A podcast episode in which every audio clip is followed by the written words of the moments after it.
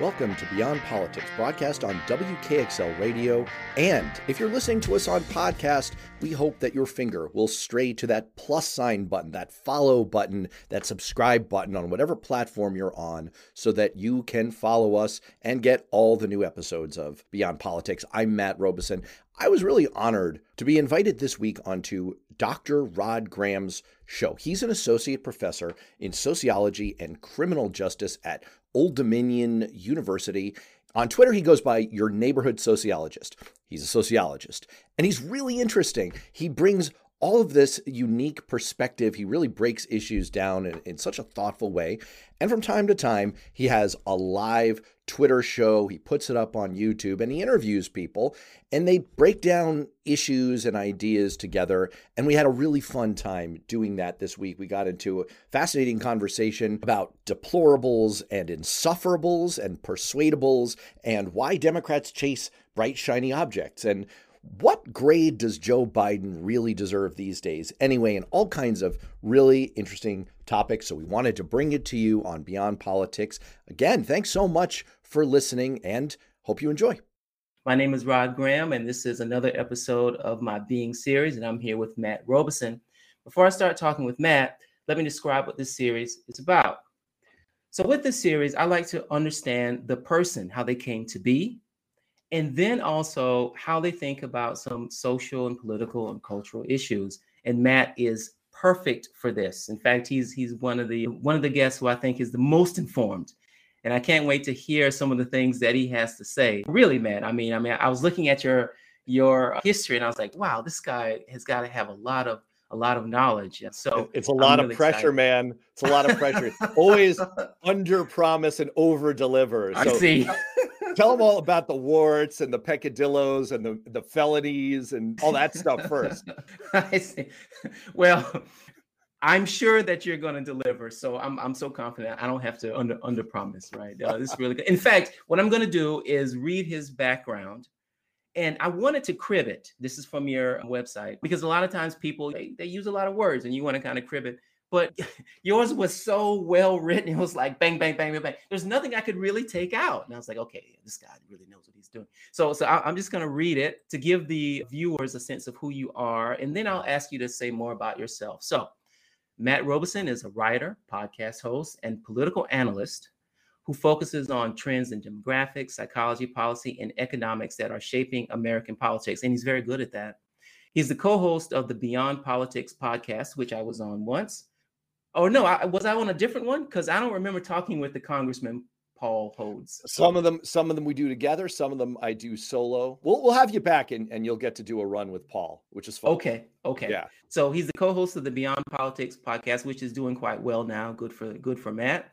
He spent a decade working on Capitol Hill as a legislative director and chief of staff to three members of Congress, and also worked as a senior advisor campaign manager, and consultant on several congressional races. In 2012, he ran a come from behind race that made national headlines as the biggest surprise win of the election. Now, that that come from behind race was that for state senate? That was the U.S. Congress. That was John Tierney, at the time well-known congressman, and ah. well, that was that that race was a whole ball of wax. okay, awesome. He went on to work as policy director in the New Hampshire State Senate, successfully helping to coordinate the legislative effort to pass Medicaid expansion. Very good. Matt holds a bachelor's degree in economics from Swarthmore College and a master's degree in public policy from the Harvard Kennedy School of Government. So, Matt, in a way, you're you're those elites that are calling these other people out in the in the middle of the country deplorables. Is that is that right? I've met a few. I, I, I know those elites. I, I, I, I yes, I, I've run into a couple. I see. So, so, so have I. He lives with his wife and three children in Amherst, Massachusetts. So, so that's coming from your your website, and so I mean, it, it's a great summary of what you've done professionally. But I want to know a little bit about how you decided to get into this whole political arena. Why choose something so stressful, right? So, what's your backstory? Well, how did I? Uh, for video viewers, you can see the flag, the, the American flag behind me. Now, uh, I've, I've gotten some criticism for maybe feeling a little too MAGA for having this behind me. And I look, I'm a patriotic guy, but the reason I have this behind me is it's personal. This is a, a flag that flew over the US Capitol and it was flown on my behalf by US Congressman Charlie Rangel, who represented Harlem for, I don't know, mm-hmm. 40, 50 years. Really an amazing guy. Actually, he kind of he he titled his autobiography. His backstory was that he was serving in Korea during the, the, coldest winter when so many U.S. service members were dying, and he was he had a moment where he was lying in a ditch with wounded comrades among him. They were all starving, they were all freezing, and he titled his autobiography. And I haven't had a bad day since, and that has really informed my entire approach to everything in life. I feel very very blessed. Charlie Rangel flew this flag over the U.S. Capitol because he had worked with my father on legislation that that tried to incentivize getting job training for disadvantaged workers. That was my father's thing. My father mm-hmm. died in 1986, and so Charlie flew this. And I had this flag, and he entered a, a statement in the congressional record. And those those things touched me so much as a young man that I just always felt a pull toward Congress, toward mm. public service. And you, it, your father it, was in politics as well. He was a he was an overseas journalist. He eh, eh, mm. the the the the backstory with him is if, if you've ever read the Steve Jobs biography by Walter Isaacson, mm. on page 14, he discusses a seminal moment in young Steve Jobs' life where he sees a cover of Life magazine showing starving children in Nigeria during the civil war known as the Biafra War. Mm-hmm. And he went and questioned his his priest, how, how could this be? And he didn't receive a satisfactory answer. And that set him on his lifelong journey toward alternative systems of thought that may have actually harmed him in the end because he didn't believe in western medicine that cover photo was was shot by my father who spent a lot of time in africa covering civil wars there a, lot of time in in eastern europe and so he he that was his perspective he later through several machinations got roped into doing work in Congress. He wasn't he wasn't really in mm-hmm. politics, but he did get involved kind of from from that angle because he really believed in job training and opportunity. Okay, okay. So so so you you you you got into politics. Was there anything else like like you want to be a baseball player or something or I, astronaut? I yeah, I, I, well, I, I I thought I was going to be a psychology major, and uh-huh. then I thought I was going to be a political science major, kind of kind of similar. And then I fell into economics, which turned out to be I think a lot of pe- people have gone through this kind of a process in college where you yep. find the yep. thing that's your thing. And as soon as I found my thing, that really clicked for me. It was really only later after I'd had some some jobs in economics and then I went to grad school and I, I realized there's a pathway here. And I had mentors who inspired me. One of them was I'm a Democrat. One of them was Re- Republican Congressman Mickey Edwards, who was one of the right hand men for Newt Gingrich, but he was and is a very thoughtful, reasonable guy, just different ideology from mine. And he mm-hmm. he really helped turn me on to the idea of I could do this. I could I could be a congressional staffer and I could get to be part of some of the personal acts of making a difference in people's lives that I had felt through Charlie Rangel's work, and also bigger enterprises in trying to make policy and and and do the kinds of things that only government has the power to do to make a difference in people's lives. So that's that's what kind of got me going down that path. Okay. So I want to eventually get to your thoughts about the Democrats as they are now, the, the left. But I want to ask you about one of your jobs, and that is as a campaign manager. Now, I ask I'm asking that because I think a lot of folks, including myself, we might be political animals in that we want the government to reflect our values and we'll vote that way, or our beliefs, or, or, or the things that we, we want done in the world. But we're not clear about the machinations and all these things that go on but behind closed doors. And I, I think this notion of a campaign manager is kind of good to center on. So, what does a campaign manager do? I think machinations is a great word for it because I was in a, a training for the Democratic Congressional Campaign Committee back in 2006. And James Carville was the guest speaker, came in, talked to all of us. We were all bright, young, bushy tailed, young operative types and getting into the campaign game. And he said, most people think campaigns, you sit around, you drink coffee, you talk strategy, you got one thumb like, in your mouth. It just sounds like that's how he would start. yeah, right. and his tagline was, you're, you're talking strategy you got one thumb in your mouth, other thumb up your butt. You switch them every half hour. You think you're accomplishing something, and I, I, I have no idea what that means. That's James Carville. I have no idea what that means, but it really stuck with me because it does capture something that we do have kind of a view that you're going to look over a map and you're going to say, "Let's go there. That's the place." There's a little of that. There is definitely some of that. I mean, understanding the numbers and but it's it it is much more your word the machinations one mm-hmm. of the mm-hmm. smartest campaign consultants I ever worked with, one of the most able and creative.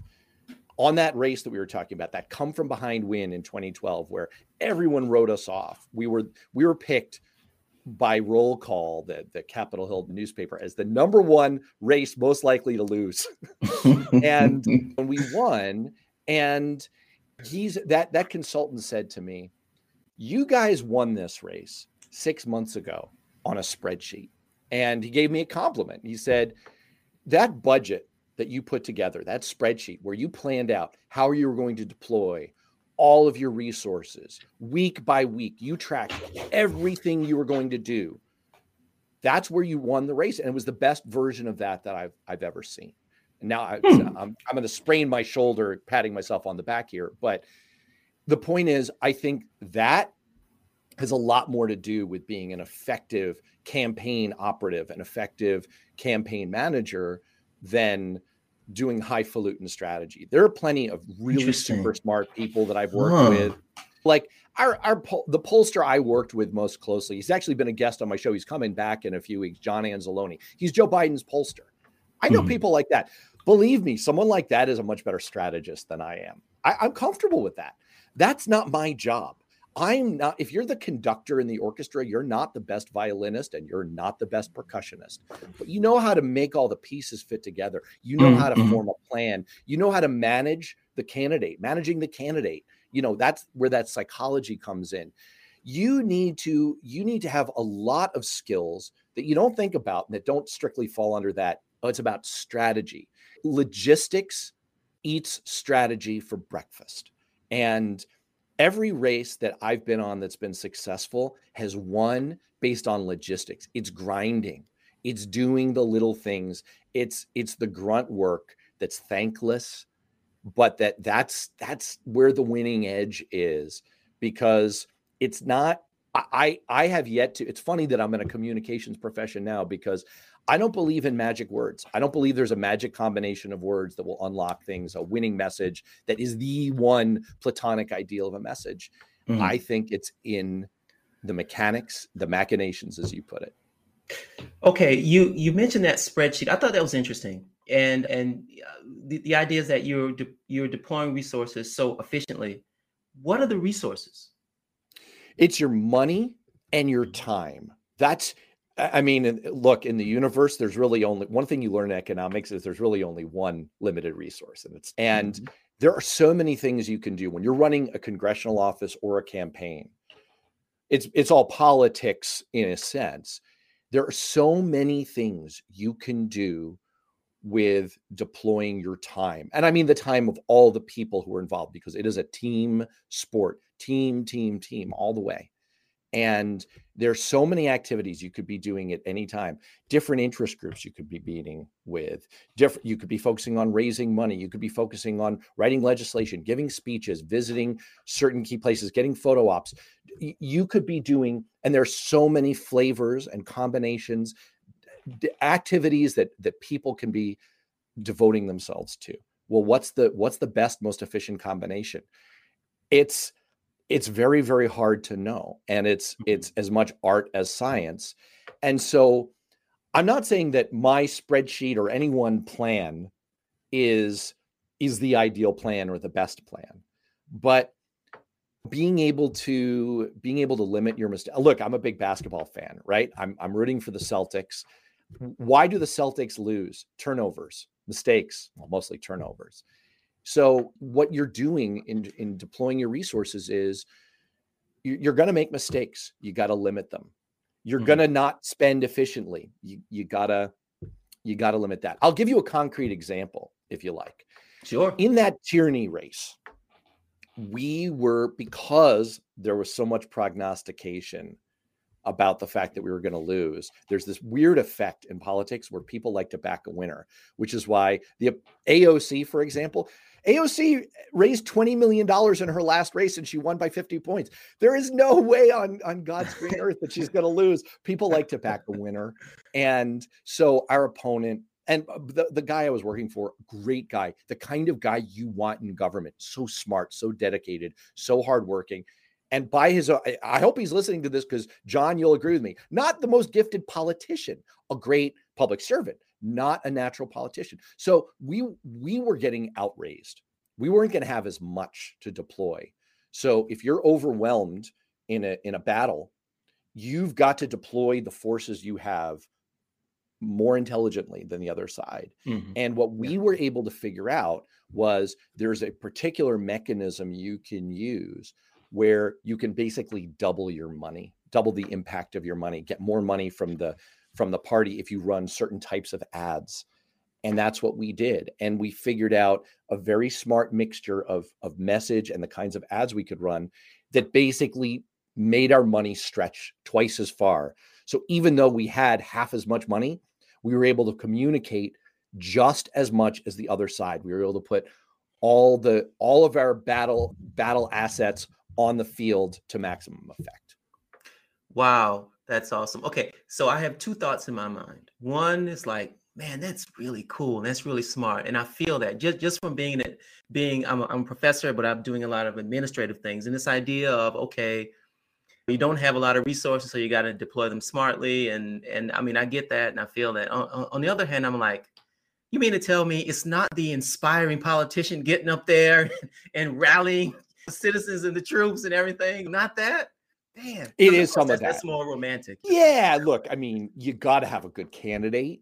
You got to, you got to. Well, look, you got to have a, at least a minute. You got to have a candidate with skills. I mean, I, I, was talking about John before. I mean, he's got some skills. He was a member of Congress for mm-hmm. mm-hmm. 16 years. You don't just, you don't just have a career like that by accident. But there is, look, you're a professor. You work with young people all the time, and you need, you definitely, you know this professionally you're you're trying to get the best out of these people. You've got to get the best out of your team. So there is a psychology my, one of my first experiences in politics i volunteered on the 1992 bill clinton campaign. He was appearing in philadelphia mm-hmm. and he was organizing a press conference with all these generals and admirals because he was getting pummeled at the time for being weak on the military weak on foreign policy. So he he wanted to get a lot of top brass up there on camera with him showing see? Me military good and so my job as a as a young college kid was I was driving, I was chauffeuring some of these generals and admirals to and from the airport. By the way, I met, met Bill Clinton backstage in the green room there, and I was so thunderstruck. Talk about not being nimble on your feet. Like I shake out, I, I, I reach out to shake, and I, I wanted to say something awesome like, We're all with you, governor, or Go get him, sir. And what came out was, Governor, uh, and he kind of he did this Bill Clinton thing where he he he did the the handshake. that He drew me in close. He said, "Thanks, buddy," and I was just like, "Oh my god, I love you." Anyway, on the way back from that press conference, I was in the car with a couple other staffers, and we were taking a general. His name was General Comfort, which is coincidental, and we're going over that big bridge over the river in Philadelphia. And the driver got confused, and he thought that the emergency brake was engaged. So he tried to disengage it and he engaged it. It was backwards. And so we spun out. We did a 480 on the middle of the bridge. We could have shut off the bridge. We didn't. Traffic is veering around us. Our hearts are going about 180 beats per minute. Finally, he like the driver kind of gets us back on course. We're limping along. We're I, I thought I was about to faint. And General Comfort speaks up from the back seat and says, That reminds me of a time I was running from the cops when I was 16 in my car. And he tells this whole story about running from the cops. It was hilarious. I won't belabor it. By the time he was done with that story, we're calm, we're laughing. And I thought, well, that's leadership right there. Mm-hmm. That's understanding the psychology of young people and how to channel their emotions and their focus in the right direction. That's what you do as a professor as you work with young people. That's that's what a good campaign manager who's working with young people who have a ton of energy and just need a little bit of focus and direction. That's what a good campaign manager does too. Hmm. Okay. Let's thank you for that. That's that's wonderful. Those stories. So I don't know General Comfort, but that's a cool name. I might look him up and see see what. what it sounds like a about. pseudonym. That's not real, right? It's like casual exposition. It's like really, really. okay, I'm gonna I'm gonna read a, a, a quote that I pulled from. I got this from something you wrote on Medium, but I imagine that it was published somewhere else first. But uh, but here's the quote: "There are indeed deplorables out there." This is in reference to Hillary Clinton's infamous uh, statement, "Basket of deplorables." There are also persuadables. To win, progressives need to win the long game with persuadables. And we don't drive social change among persuadables by being insufferables. So we've got persuadables, we've got deplorables, persuadables, and insufferables here. Now, kind of unpack that. What are you trying to say? I have a friend who was a young congressional and campaign staffer. His name is Trevor, real name, not a pseudonym. He told me one of my favorite stories.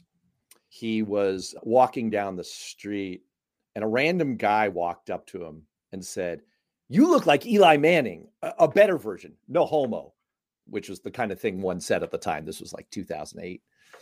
And uh, my friend Trevor says, Well, I am a homo, so I'll take it.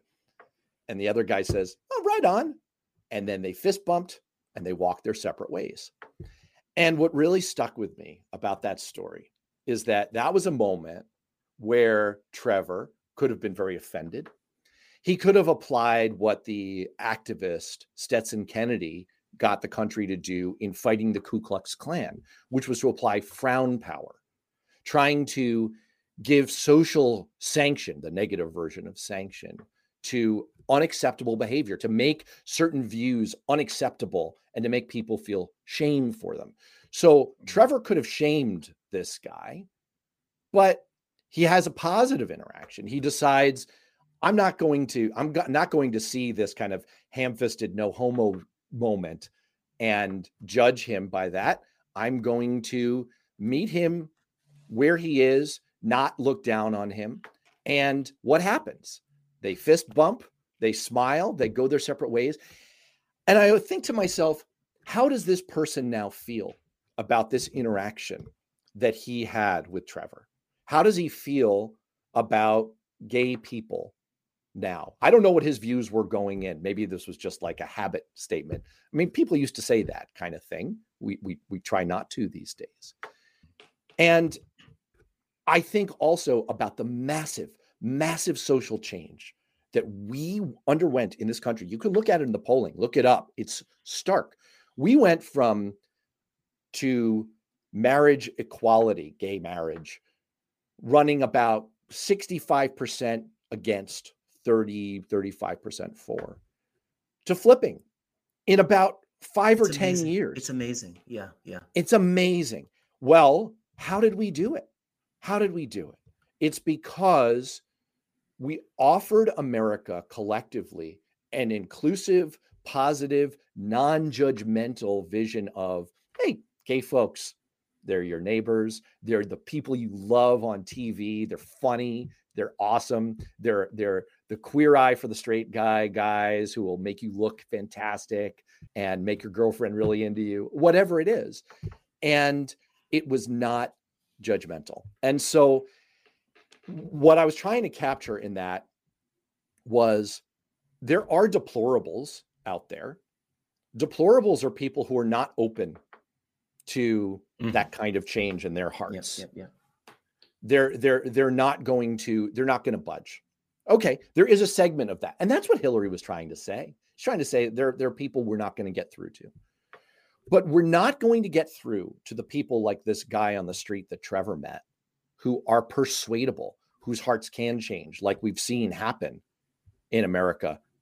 It's clear we have the capacity for that. We're not going to get through to those people if we want to affect a change in the lexicon, a change in in how we treat one another, a change in our values. We're not going to get through to them if we disdain them, if we look down on them. Frown power will not work anymore We have to try smile power.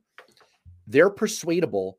We're not going to get through to them if we're insufferable to them. And the final thing I'll say is, as usual, South Park captured this perfectly, absolutely perfectly. They did an episode where one of the characters gets really PC, and his wife says, Ever since you joined this PC thing, all you do is bully people. You wait for them to say anything improper so you can jump down their throats for whatever words he or she used. And he responds, he or she is a genderphobic microaggression. You are a bigot. And so that's what we have to avoid. I'm not saying mm-hmm. that we we can't you know try to challenge or overcome problematic culture, problematic words, mm-hmm, offensive mm-hmm. things. I don't I'm not trying to advocate for, hey, people who are being aggressed against, you just need to bear it in silence. We just need to be strategic about it. We have to think about what our objectives are. If we want change, we need a little bit more strategy and patience. That's all. Yeah, you know what? I think you're right. And I've kind of gone through a change myself and how to think about this. So I'm I'm one of those folks who I don't know if I believe in civility as much as I do a sort of, uh, or maybe I believe in strategic incivility. Maybe that's better. In that, in that, okay, there are indeed deplorables out there, right? Uh, people who are resistant to change, and just acting like they don't exist and and and being civil with those folks. Okay, fine if you want to do that, but I'm not going to. If I see someone who I think is being a bigot, and I actually really believe it through some clear thing, then uh, uh sure, I'm going to say, look, man, you're being you're being racist, or you're being homophobic, or you're being transphobic. I'll, I'll say it. But I think what's happened is we've expanded, or a lot of folks on the left have expanded what we think we should call a bigot to, to, to any kind of difference. And, and I just find that to be very problematic. It sort of came to me a little bit after the Christmas holidays, and I was in this uh, I, I, was I was in this chat room with a group of folks who are very left, probably left to me, and and I realized everything that these folks were saying would suggest that everyone in my family is a is a bigot in some way. Like, no, they're not. Just because they have a little different view about gender roles, or or or they might be a little hesitant in what's going on with the, the trans activism, doesn't mean that they hate any of those groups or anything like that.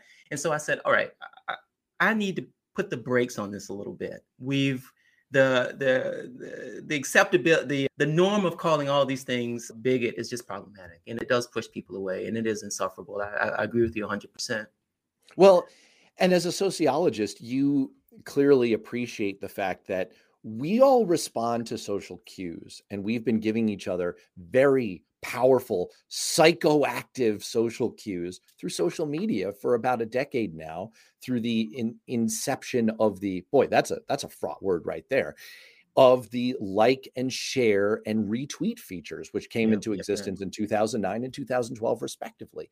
And so we're giving people, just like in the casino, you win, the lights go off, ding, ding, ding, ding, ding. You get that little dopamine hit in your brain. We're giving people likes and thumbs ups and shares and hugs and whatever online for oh you just dunked on that. You owned them online. That's right. Good for you. it incentivizes that behavior. Yeah it incentivizes behavior. it. And this is what barack obama said right? It's like well you struck a blow for social justice today um, because you owned that person online. And look i'm with you. I am with you that we have seen this movie in history. You have to stand up to uh-huh. bigotry. You have to stand up to vicious injustice. Of course i agree and it takes bravery to do that and so people should be applauded for doing that but i i, I this is where words kind of fail me because it, it feels like we need to reset our incentive structures so that people are a little smarter we give each other a little bit more grace because there is yeah. such a blowback boomerang effect of like my friend trevor on the street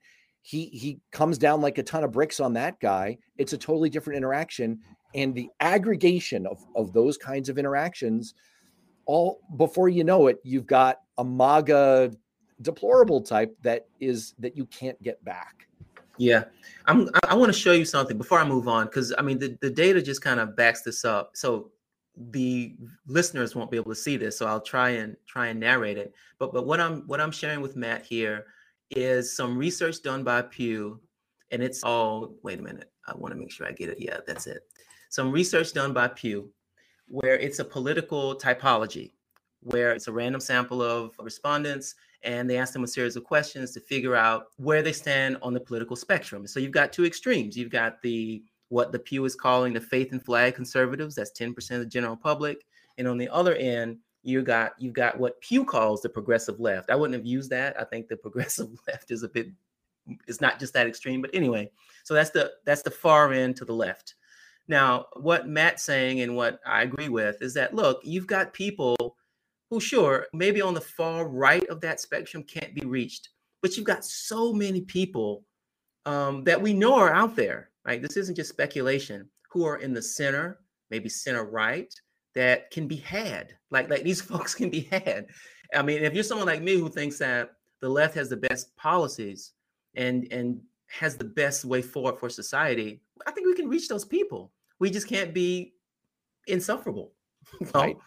Right. And look, from a message standpoint, I just feel like what Democrats end up saying, and I'm translating here, turns into to to many people what it sounds like is you are a bigot and you're so ignorant that you don't even realize how disgusting you are but good mm-hmm. news we're here to help you you're welcome and I just don't see that getting through. Now I'm, I'm, I'm being a little tongue in cheek about right, it. Right, right, right, right, right. But one of the reasons why Barack Obama was so successful, I mean, there are many, is that he gave us all a way to feel good about ourselves.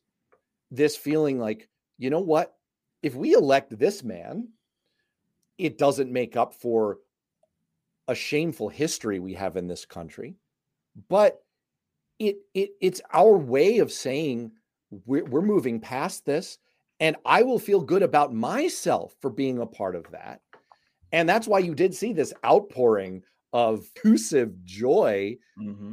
among many when he won because it was it was feeling good about ourselves. The thing that Donald Trump offers people is you can feel good about yourself.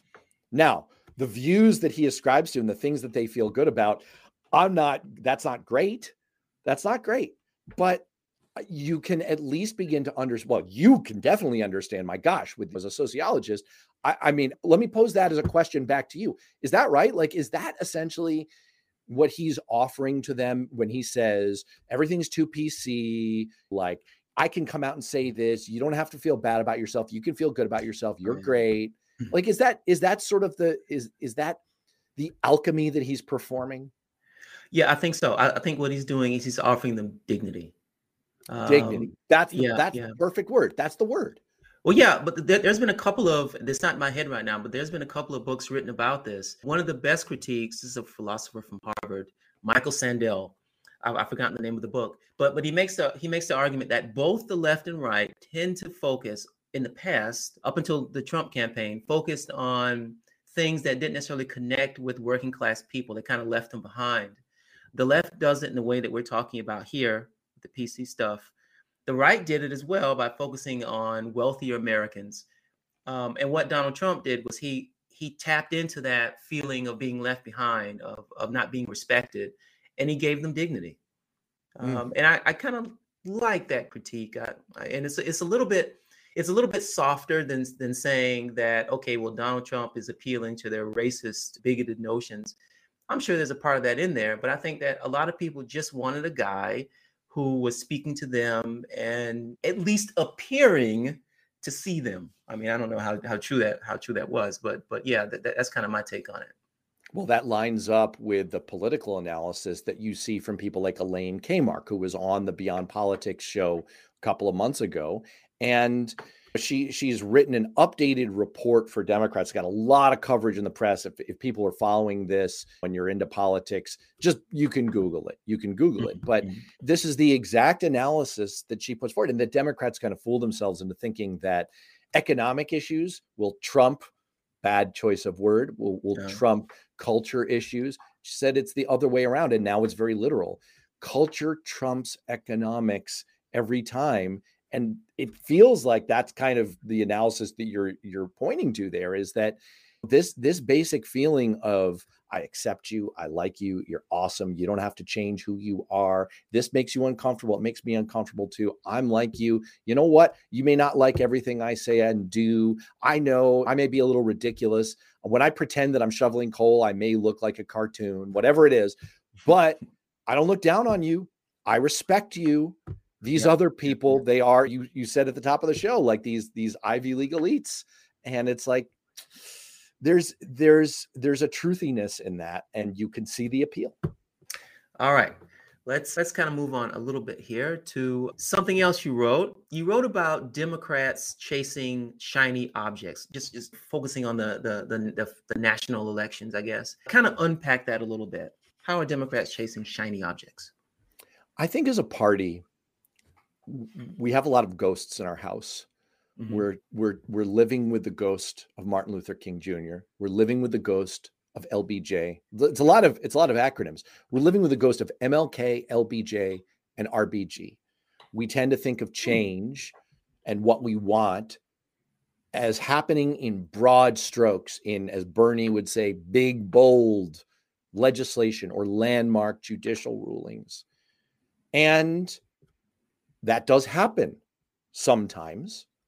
But most of the time, it happens. It's like the uh, the poem "Peace comes dropping slow." Change comes dropping slow, and it's like what we were talking about uh, on campaigns before. It's it's not a lot of highfalutin strategy stuff. It's down in the weeds, and it's a piece at a time. So while we tend to think about landmark legislation like the Build Back Better bill, which mm-hmm. is the big shiny object that Ezra Klein was speaking about most real change happens with a lot of small stuff that we never think about.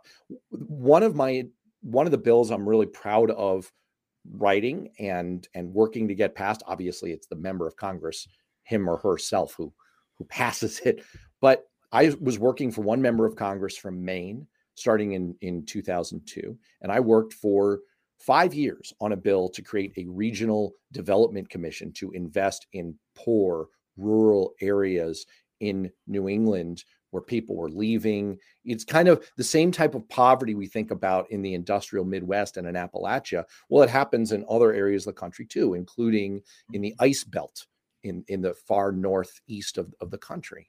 And there are counties where out migration is is in the double digits. And so they're losing young people, they have no jobs. And I, I, wanted to create, and the member of Congress I was working for wanted to create a federal entity to invest economically in places like that. Well, I, I worked on it for five years, trying at the staff level to write the bill and build coalitions and get the find the right legislative vehicle to pass it. And all this stuff doesn't make a lot of headlines. And finally, when I was working for my now co host, Paul Hodes, when he was a congressman from New Hampshire, we slipped it into a larger agriculture appropriations bill and we got it passed. And we had to create a coalition. We had to we had to get two other commissions passed at the same time so that we could get enough votes and enough supporters from enough places. We got it passed. And then the first year it had half a million dollars in funding half a million dollars. Since then the, the the funding has gone up and up and up and over the last 10 years it's invested something on the order of 80 million dollars there are hundreds if not thousands of people who have roads and broadband and clean energy hmm. investments and jobs jobs jobs today across four states because of the existence of that commission i'm not trying to take the personal credit for that but right, it's right, an right. example of you would not have heard of this most people in in government because i then worked in state government hadn't heard of this entity. But this is this is where the action is happening. If you read michael lewis and his book the fifth risk most of the action in the federal government is happening in agencies people making decisions to try to make people's lives better off people you would never hear of. So my point is that that's true in government. We chase shiny objects, and it's true in campaigns as well. We, we're funding the challenger to Marjorie Taylor Greene to the tune of $5 million. Is something Jason Sattler wrote about on the editorial board, which you and I both write for. Well, uh, this challenger, bless his heart, has no chance, right? And at the same time, we were spending $5 million there, $20 million to, for, for Alexandria Ocasio Cortez to win by 50 points. 70% of all local races in this country, where a lot of the real change happens, where protecting elections happens, 70% of local races go uncontested. We can't even get yeah. a candidate. I read that in, in that piece. I'm, I'm like, what? That's amazing. Right.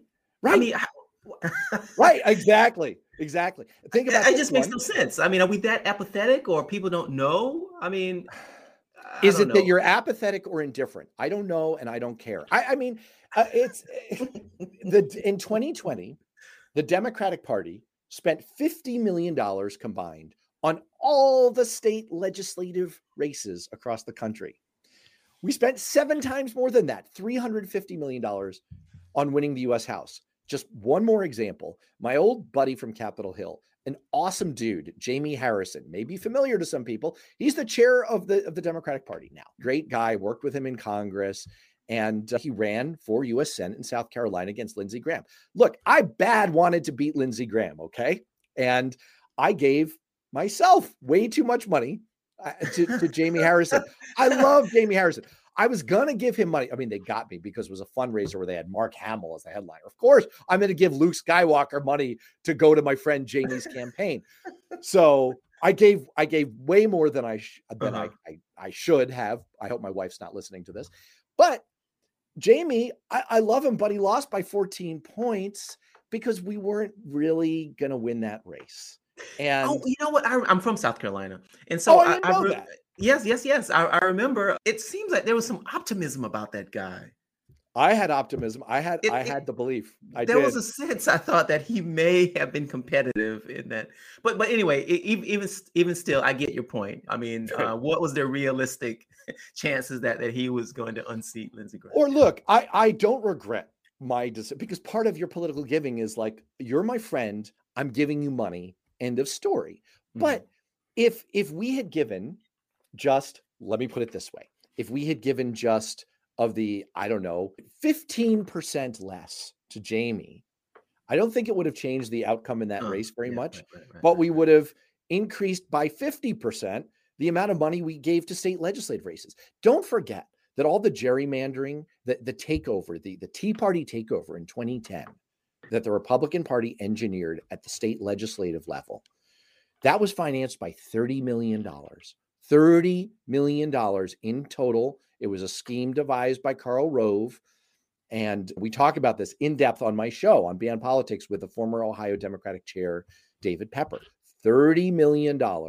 And he got all that leverage. So if we had taken just about that amount of money, about 15% of what Jamie raised, and put it into state legislative races in 2020, who knows? Mm. we might have had a much bigger impact. That's what I mean by chasing the shiny objects rather than doing the ground level work that's so important. Okay. And I, I think I said so. You quoted Ezra Klein in a recent editorial board piece who, who said that. I didn't say that at the beginning, but yeah, yeah. I, I that was interesting to me. I, I never thought about it this way. It makes it makes sense to me. I might need to pay more attention to. I mean, a part of me wants to be in some sort of have some kind of impact at the local level. But it just it just never stays in my head. You turn on CNN, then all of a sudden you're looking at what's going on on Capitol Hill, and you forget about what's happening at the at the local level. So, well, here's what you can do. Here's what all, all the viewers and listeners can do. You can Google it.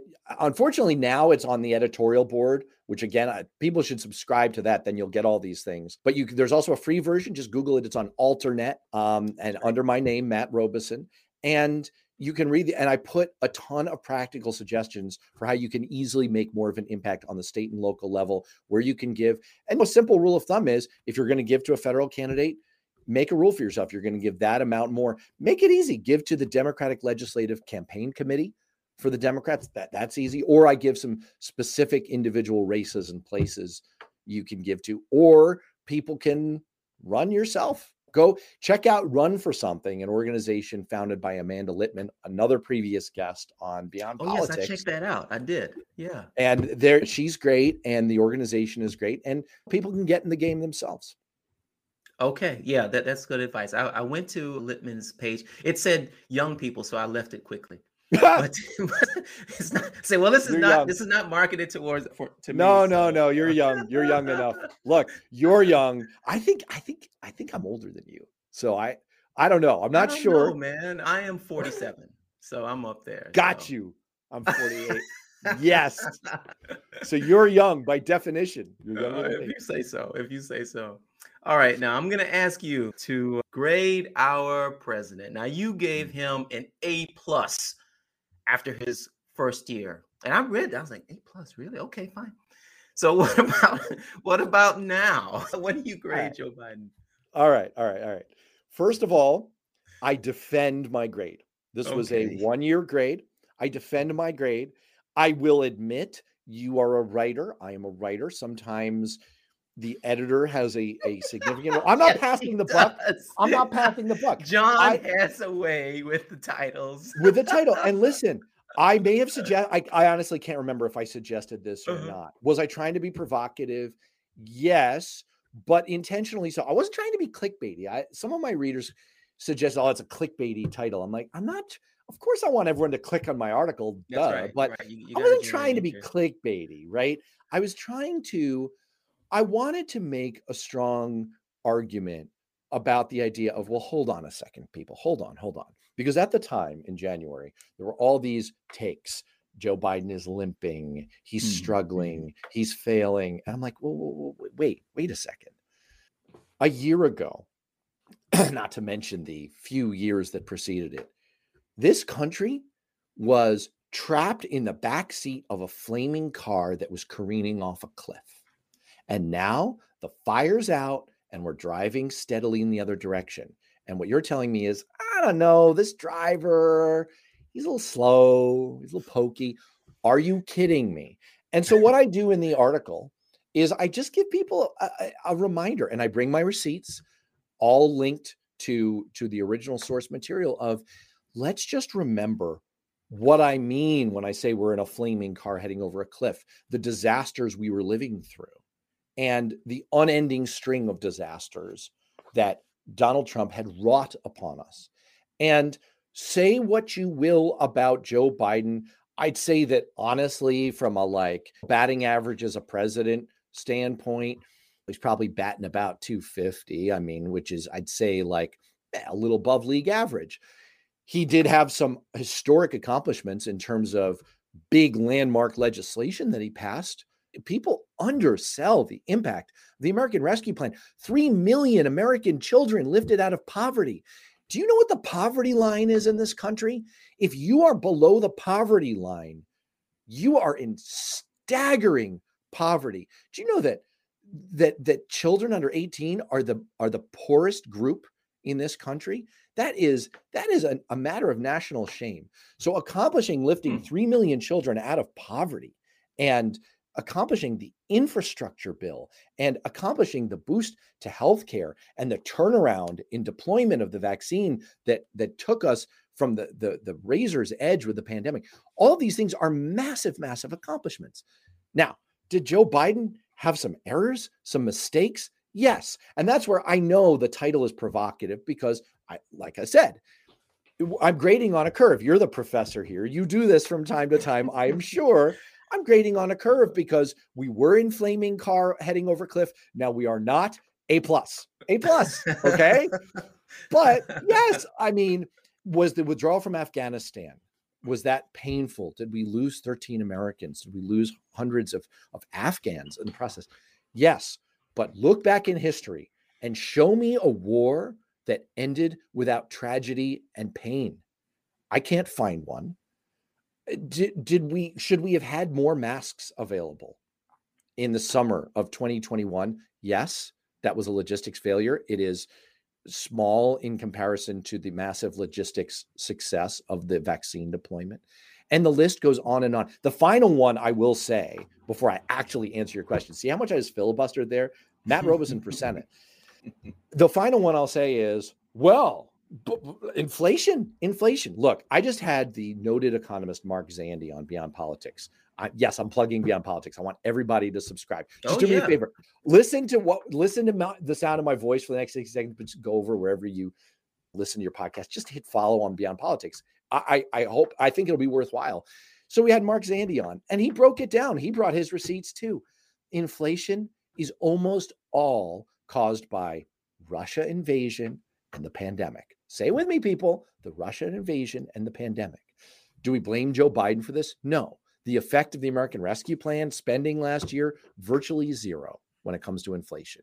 And Zandi oh, lays out. In, hold on, oh, go. hold on.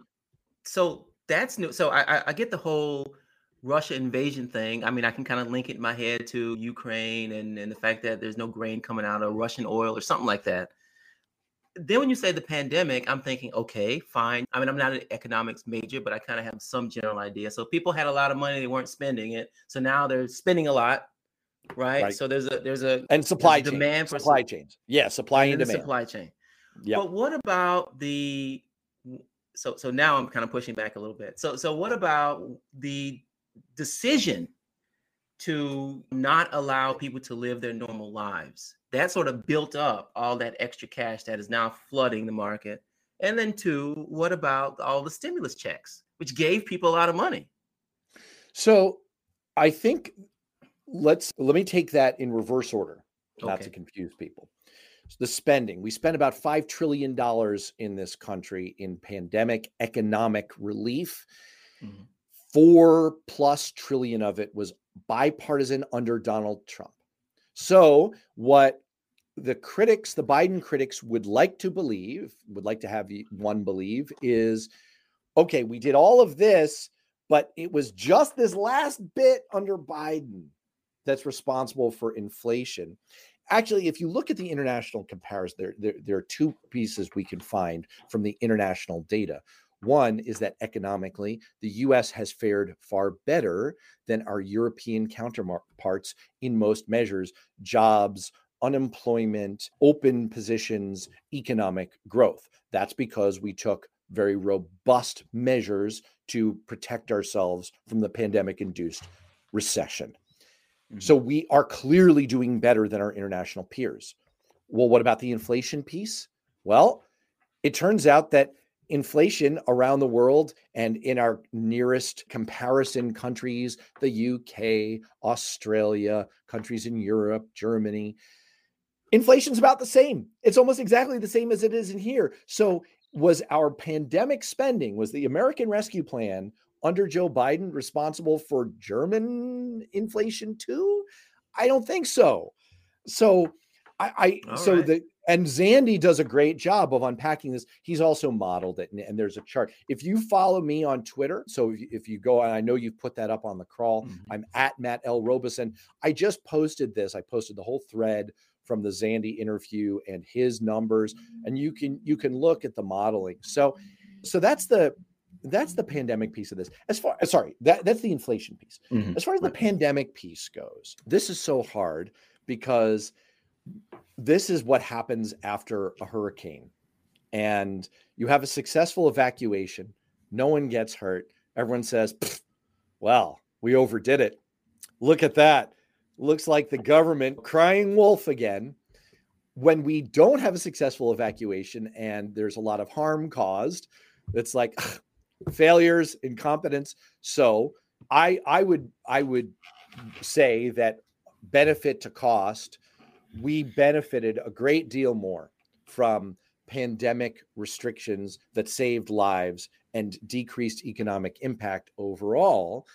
And the other sneaky secret, and this is something that I put into that article that you were referencing, is I, I don't know. I mean, I think that if you look at the map of where there were mask mandates and restrictions, even at the end of 2021, most of the country they were gone. So there were all these headlines at the beginning of this year democratic governors scrambling to lift mask mandates and pandemic era restrictions. It's like okay you're the last ones. For most of the country for most people in america that is a long gone thing. So mm-hmm. i just don't think that the pandemic was having a significant impact on people's lifestyle.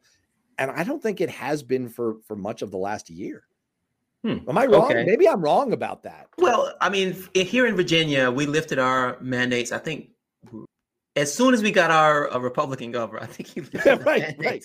Very so first last, thing last year. Yeah, yes, yeah, yeah, yeah.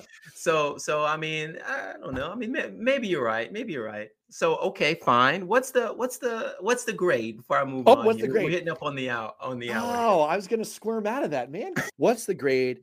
You can give a range. You could you could say, well, it's all right. I, I look. I I gave the on the curve a plus for year mm-hmm. one, and I I think I think that it is fair to say that politically we could be in a better spot than we are now. There were some unforced errors. The Build Back Better plan I, I, I know I know my friends who are further left than me are going to be angry at me for saying this, but the way we went about that was a mistake. I've had as a guest Ben Ritz from the Progressive Policy Institute, who coined this idea of what if we had just made Build Back Better? No one knows what's in it. What if we had just said, this is the kids and COVID bill? It's kids and COVID, kids and COVID. And we had just made it about childcare and whatever pandemic needs we still had. And that was it. And we had kept it a little smaller, a little more restrained. We could have gotten Joe Manchin. We could have gotten Kyrsten Sinema. We could have gotten a smaller, more measurable thing done. I think there were tonal things we could have that the president could have accomplished. All of that said, I still think he's in B plus range. I still think that you have to factor in that he p- passed historically huge pieces of legislation in 2021. He still successfully ushered us out of that stage of the pandemic, deployed the most successful mass vaccination campaign in history. I, all of that's got to matter for something. So, mm-hmm. and then finally, I I know that it's a low bar, but you have to give some of the comparative. The curve is still there. You have to say my gosh, we're seeing in real time from the January 6th committee that our last president tried to foment a coup. And so we have a we have a relatively normal anodyne president who's he's he's a little clumsy at times, but he's trying to do mostly the right stuff. I don't get this let's go Brandon thing. I don't get the vitriolic reaction to the man. Like he's not a culture warrior. He's not like he's not he's not a divisive figure. He's trying, and mm-hmm, so mm-hmm. B plus, B plus for me. What do you? What about you? I would say he's average. He's an average president. I. But um, how do um you grade Professor Graham? It's your average? Well, that, that that would be a C C plus. I, I think oh he's, man, I think he's you're, a... you're, losing all your students for next semester. They're not going to yeah. if your average is a C C minus. They're like, I'm going to take something else. That that's that's true. They'll put it on rate my professor. This guy's a bad grader. take somebody else. Exactly. this guy's my average about an A minus. All right. Well, this has been fun, Matt, and I and I like to keep the guests to about an hour if possible. So let's kind of end with this. What's next for you? What's next? I'm very proud of the fact that in May, the Beyond Politics podcast hit the top, we cracked the top 40 on the Apple Politics podcasts charts. And that's great. And it's a great start. And what's mm-hmm. next for me is I am just really dedicated to getting great guests, smart, thoughtful people like you. And I'm getting you back. That's one of the things oh, that's yeah, next. Yeah, I'll come back. You're coming back. All right. I should have made that a question, not a statement. We're getting you back, but we're getting smart, thoughtful, interesting people back. And I am going to try my darndest to keep offering people quality, thoughtful, engaging, interesting. You're going to learn something, you're going to have some fun with it content on video and audio and I want to crack the top 20 and I want to stay there. I want to stay there. So that's that's that's my goal. I think that's going to happen. I, I do sense a shift away from people looking for the the, the culture warrior or the far left people who are trying the outrage machine machine type podcasts and looking for more thoughtful podcasts like yours.